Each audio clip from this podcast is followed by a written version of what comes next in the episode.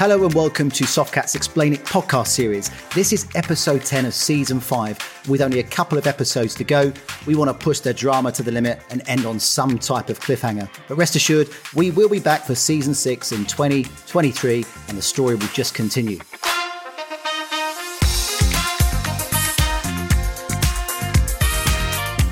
My name is Dean Gardner, Softcat's Field Chief Technology Officer. We're here to explain it. Every episode, our team of experts are here to talk tech in simple, jargon free language. Over the course of this series, we'll be discussing new trends and ideas as well as solutions to everyday problems in this fascinating and ever changing world of tech. So, the key is in the title, and on that note, I'll introduce today's topic Bring me a higher love for education. Yes, this episode is another little special to follow up on our integrated care episode. But this time, we are discussing higher education. I don't need to emphasize how important the industry is, but as Whitney Houston said very eloquently, teach them well and let them lead the way. And that is what we aim to do for you today. And I won't sing anymore.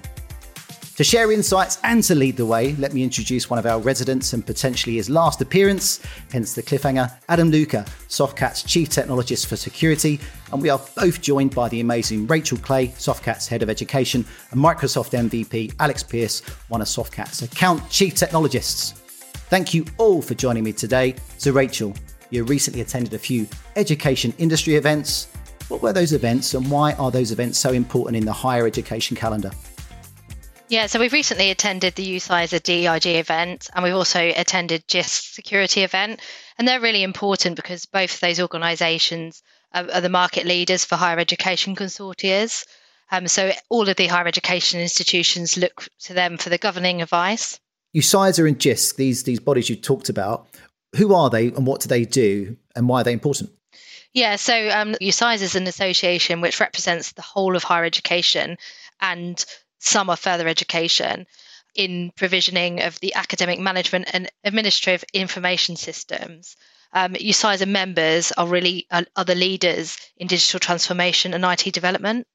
And then with JISC, JISC, by the way, stands for Joint Information Systems Committee. For those that didn't know that, it changed its name back in 2012. But they're the UK's higher and further education's not for profit organisation for digital services and solutions. And what they do is, is they champion the importance of digital technologies for UK education and research. Interestingly, last month in, in October, um, there was actually an announcement that the two organisations are going to be working more in collaboration on a range of important themes for the industry. And they're going to be focusing on licensing and procurement, cyber security, uh, no shock there, uh, student record systems, sustainability, and how we work with our international students. And going forward, they're going to be co authoring publications together um, and promoting what good practice looks like within the sector. We're all for collaboration, Rachel. So that's a good thing, right? Absolutely. Yeah, it's fantastic news. Okay, so uh, what were the what were the key trends that you saw from those, those events, and and certainly in, in, that sector today? What are the priorities that you're, you're all seeing? I'll maybe go to Alex for that one. Yeah, absolutely. Thank you, Dean, for having me on the podcast. Uh, the key things that were coming out is that this particular UCISA event was called UCISA Dig, which is around their cybersecurity. Um, and of course, a lot of people talking about cybersecurity when we see in data that there's a lot more threat that's going on in the higher education and education space in, in general. Some of the things we see coming out of Microsoft says that 80% of malware attacks happen in the education space. So that was a key topic. A lot of the presentations were around cybersecurity. The other vendors that were there were also cybersecurity or backup focused to help universities there from a compliance point of view. So a lot of the people that I spoke to, I got was lucky enough to be able to be there from a, an exhibitor point of view, was to be able to talk to people, find out where they are on their cybersecurity journey, their compliance journey, where they're on their backup journey, but also talk to them about just generally where they are from their education, IT, digital strategy kind of point of view. So, Alex, you talked a lot about security there, and that was a focus or appeared to be a focus. Um, Louca, security is very close to your heart. Are you seeing that you know higher education bodies are they you know a target for cyber attackers, or should they be focusing based on what Alex was describing there, much more on how they mitigate against security risks? Um, probably to try and cool the flames rather than add fuel to them. You know, I, I don't personally believe the data indicates that universities are significantly more targeted than other organizations of similar size and complexity. Um, however, universities have often underinvested versus their equivalent industry peers. And that has led to large, complex networks, large systems without dedicated cyber resources when we think about the higher education sector, it's very unique to think about how many students and users that they fundamentally serve versus the number of people within an IT or even a cybersecurity function. And we look at the levels of investment that are made per head and compare that to, say, a similar financial services organization or a similar healthcare organization, you'll find a massive disparity. So it doesn't surprise me that as a sector, it appears or it seems like there are more incidents of cyber attack, but I, I, honestly don't believe that's because they are particularly being focused on, although there has been some evidence of specific nation state threat actors targeting certain types of universities and organizations for cyber espionage reasons rather than more traditional ransomware. And on top of that, Rachel, other priorities, what other things are we seeing in higher education today that you think are a focus. And from our perspective, Softcat, um, where do we add support and value? Where do we play in that equation? Yeah, sure. So there's sort of five key areas that we're focusing on with the higher education vertical at the moment. So that's automation, sustainability, survivability, operational resilience, and the services. And our ethos as an education division at Softcat is to provide the best advice on using the technology to improve educational outcomes, which will help all of those five topics. And we aim to provide our customers with everything required to engage and inspire our students to prepare for what's next. And sustainability is really, really critical for that. It's something that the students really look for um, when they're looking round to universities and when they're looking where to apply. Um, and so us being able to support them in that area is really critical at the moment. I'm going to pick up on something you said there survivability. What, what I mean, obviously, things like sustainability, it's, it's a bit tangible, and I'll come on to that afterwards as well because I'm interested on what that means. But survivability, what does what does that mean? Go on, Louca. Let's go there. Let's go with you.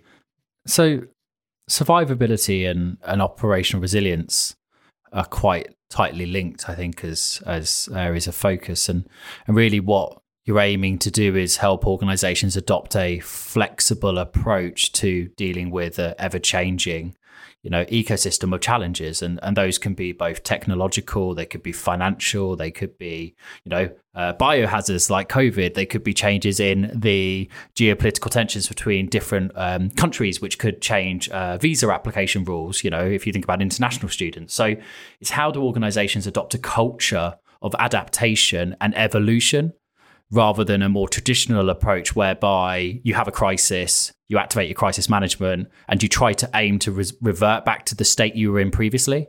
Now, if we take COVID as the, the easiest worked example here, how many organizations activated their business continuity plans or equivalents when COVID happened, but actually ended up going back to being the businesses they were before COVID? Actually we had to evolve, we had to adapt, we had to live in the new normal. And actually, there's opportunities for organizations that do adapt. Actually, you know, actually, these periods of challenge or these periods of adversary actually drives innovation.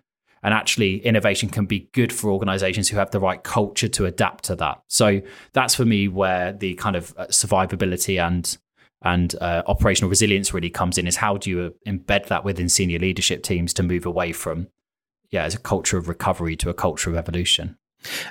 And so, Alex, on that point, what what has some of these organisations done? What are some of these universities done? Um, you know, during COVID, post COVID, because you know, education moved to home. It went it went remote, like most organisations had to. Have education authorities or, or universities have they adapted? What have they done? Can you give me an examples of, of, of where where they've evolved?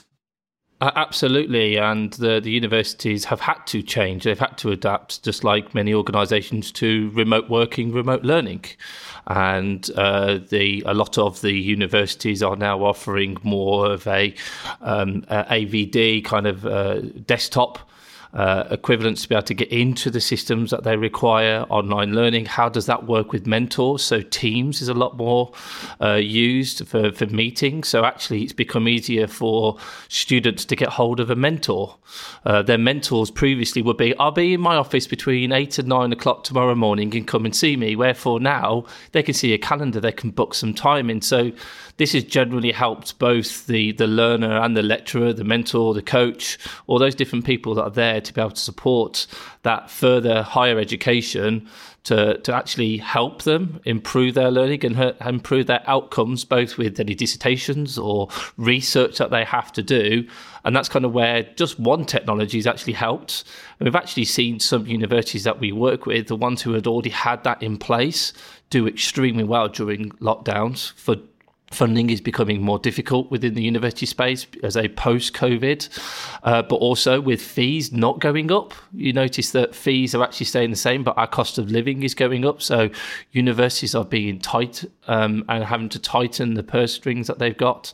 So being able to offer more remotely, offer more digital based learning rather than being on site supports the supports the university in the delivery and actually help them with that funding to increase their security, increase the digital learning, and complete their business model of things that they want to be able to achieve. I've spoken to you previously about um, universities that have kind of going international and um, kind of pushing the envelope of um, bringing students into a, a, campus that historically they would have had to attend and visit. Can you give us examples of where that's kind of evolved? Yeah, so we we've worked with a university that have put in a a remote desktop and AVD uh, in place where it would enable the the learner to go off and access the sims as if they were in the UK. So let's take a student from China as an example. Couldn't travel to the UK because of lockdowns that might be happening in their own country still, or not able to travel because of restrictions, but they still want them to have the same level of technology and by being able to access remotely into that. But it's not just about the technology, it's about that business model as well. So it's not just going, you know what, we're going to offer this particular type of course. Well, you've got to make sure that there's still enough students that want to do that course. How do they have the support, the coaching, the mentoring, access to the lecturers, access to resources, library materials? They all have to go digital to be able to support. So those ones that have survived and been able to move to that kind of operating model to support that digital based learning and what that means are the ones that have really excelled over the last two, three years. But we'll also see that moving into the near future while there is that funding crisis as such within uh, the higher education space that I was mentioning a minute ago. And you, you, mentioned an acronym there, AVD. What, what, does that, what does that mean? What is AVD? Uh, so I, I, guess I've been slightly product kind of uh, thing. It doesn't help being a Microsoft MVP, but uh, Azure Virtual Desktop AVD. My apologies. Okay, cool. Um, Rachel, you mentioned sustainability earlier being a, a factor to bring students in and being used as a, a, competitive edge, I'd say, to get students in. What are universities doing, do you think, to kind of use sustainability as a as a pull?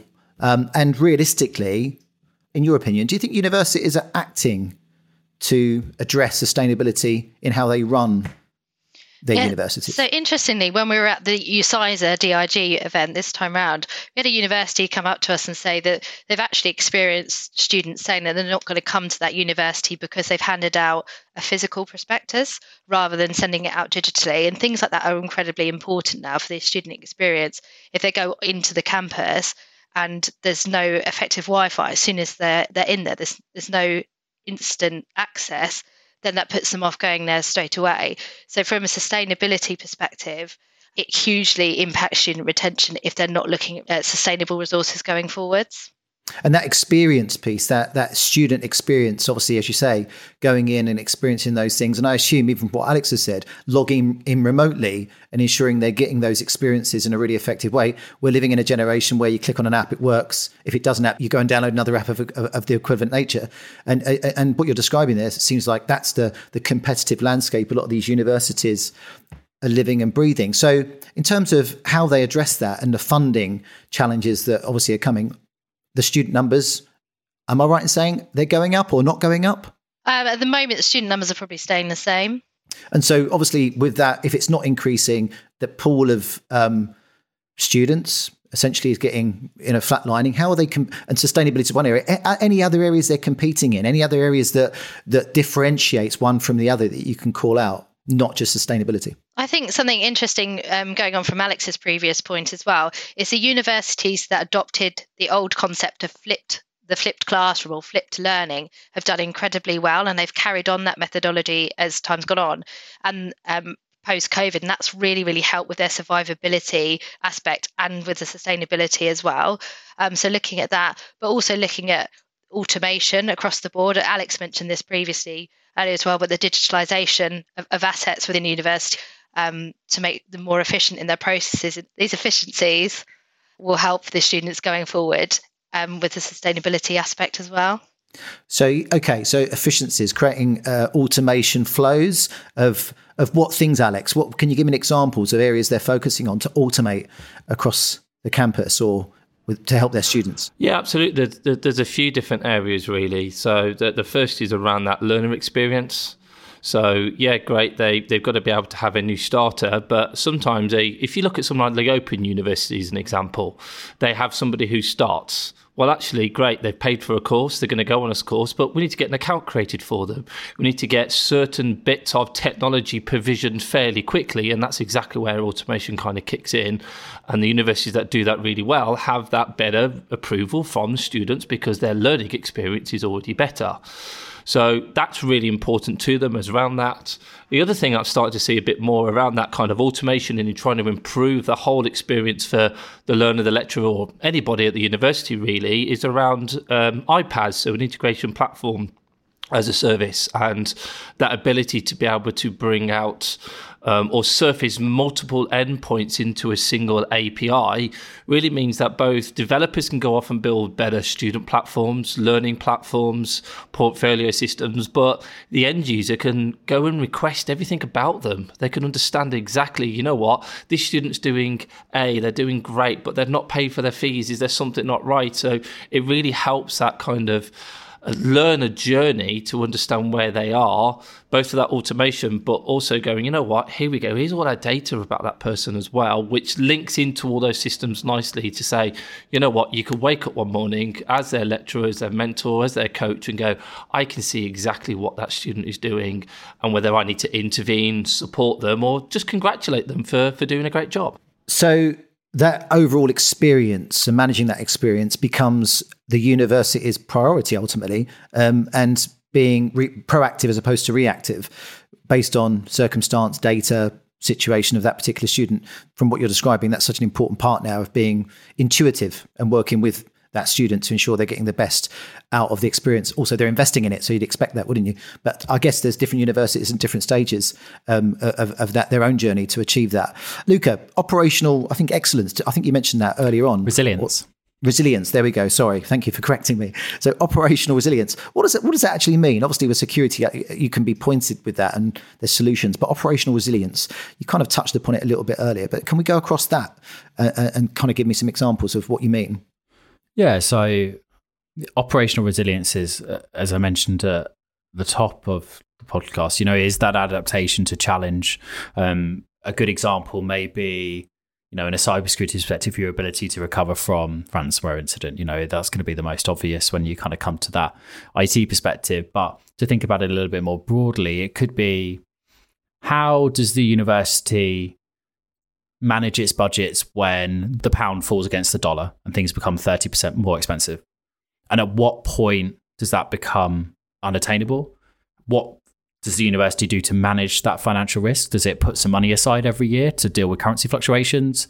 You know, to be able to absorb changes. Um, another example could be changes in, you know, um, political tensions between organisations changing visa rules. So all of a sudden, if X number of your students are international, they're unable to obtain a visa. How does the university adapt to those situations? So it's it's at a strategic level having certain key scenarios that you've identified and then put resiliency frameworks around them that allow you to assess those, think about the interdependencies, think about the mitigations that could be put in place, and then having a continual way of managing that changing risk landscape, both from a technological perspective, such as cyber, but also from financial and operational and all the other things that we need to think about to make an organization operationally resilient.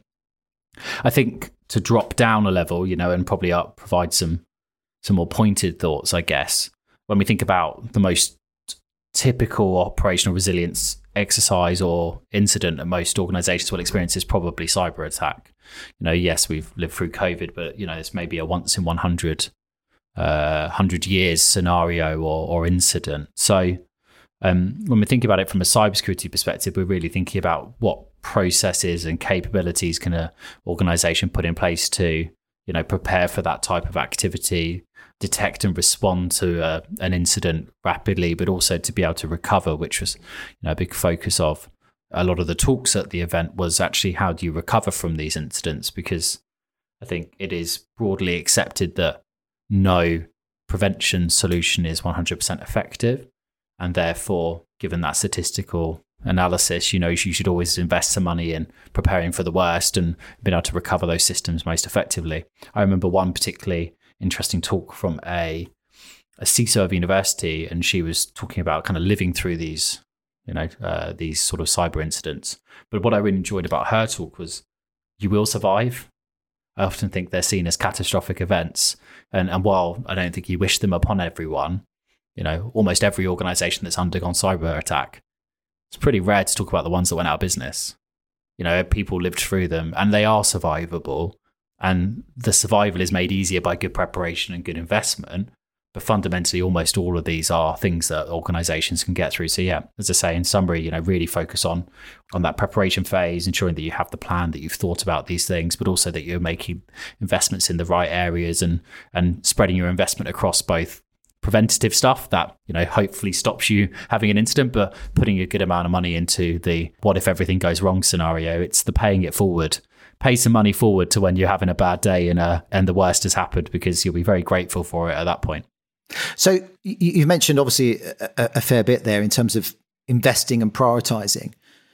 Where do you and Rachel maybe get your perspective where do you see education the higher education I suppose, industry going uh, in terms of next wave of technical innovation or um, student improvement? And where do you think higher education needs to invest or prioritize its focus? Just give me some thoughts on those things.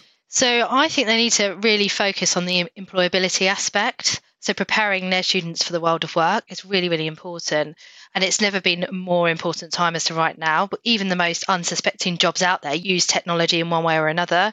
Um, so universities really need to look at developing the student experience to incorporate the skills that they'll need for the future. Alex, any thoughts on that? Because I mean, that's I suppose you'd expect that, right, from any education body that they're setting people up to prepare them for work and a professional life. That's surely why you take a degree. But, but are you saying that some of the areas that we experience every day, maybe there's not as much focus on some of those areas as there should be. Yeah, and if I, I, got to, to visit a university local to me recently, and they were talking about a new campus that was built, and they've built an innovation hub. And I think what, what's changed certainly in the last kind of 10, 15 years is this understanding of lifelong learning. It's not just about, you know what, we finish university, we don't learn anymore. Actually, there's so much more, and people want to learn both subjects that are not necessarily related to work and there's a lot more of that online learning kind of side of things towards you know what I want to learn a bit more about this or I want to learn a bit more about that. And universities are having to adapt to that hence more online courses kind of coming along. Um, innovation centers to get people thinking creatively thinking outside of the box.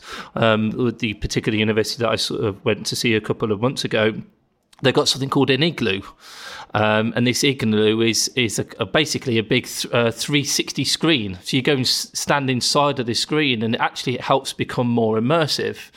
So when doctors have got to spend so many hours studying and practicing opening and dissecting maybe to into the human body, this is an opportunity for them to see more inside and using VR uh, or the metaverse to understand what did it feel like to be inside of the Roman amphitheater as an example this is kind of where the future of um, education goes is to make it really immersive and giving people more experience around actually this is what it's like to be in the workplace.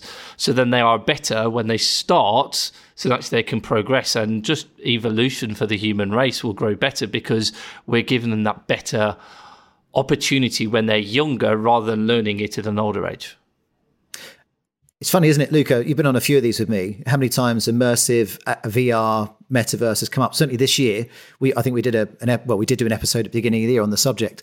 I um, mean, it's amazing that that was a big beginning of the year when I think people were asking what those things meant. And actually, as this year's gone on, it's becoming a bit more crystal in terms of where it plays within certain industries. And I think higher education is what you've described there is one of those that you just kind of give that immersive experience to the student. And also, uh, you know, have we got a generation of people now that are going to be growing up with those things at their fingertips that they're going to expect that experience. Because I suppose that's the other thing with things like education, it's trying to keep up with the trends that are, are coming with the younger generation and the technology they've got at their fingertips. And what you're describing there is these things are happening. How fast can these educational authorities come up and get up to speed to present those as education parts of a student's or you know a person's um, learning journey? So, is there any any other areas, Alex, that you think apart from metaverse, VR, and immersive worlds that universities and education crystal balling what they'll what, what potentially is going to be on the horizon over the next few years? research is becoming bigger and bigger. Um, and it's an area certainly that we're focusing more on Softcat is supporting that researcher to be able to go off and understand. And there's so much data that's available to come out from the NHS around COVID, the government would love to learn more around how that happened, how did it spread. Well, by giving it out and giving out research grants to people to be able to understand these kind of things, is how we're going to improve, how we're going to get these outcomes, and making sure that paper work gets out there. I, I got to go to Microsoft's research center good over a decade ago now, and to hear about how you can dissect DNA and actually the computing power is out there to be able to go, you know what, we can figure out now that DNA can be dissected and we can go off and stop people from having cancer. The problem is, is that we haven't got the nano kind of technology to go into the bloodstream to figure out that kind of DNA. But that's where research kicks in as well, to be able to find that innovation, to be able to take that kind of coding that's needed, put it into the mutis piece of technology to be able to go and help people get better.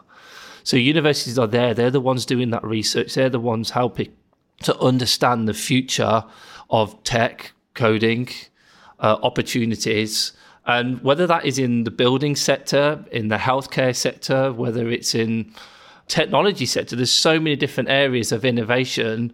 You can use both what we've just talked about there, but also just that manpower sitting there thinking about, you know what, what is it does this actually really mean? And what are the outcomes and what can we actually achieve with this? And that's such an important thing for those researchers and a university i live in birmingham a new um, a university just down here having a new uh, healthcare building built as part of an innovation centre.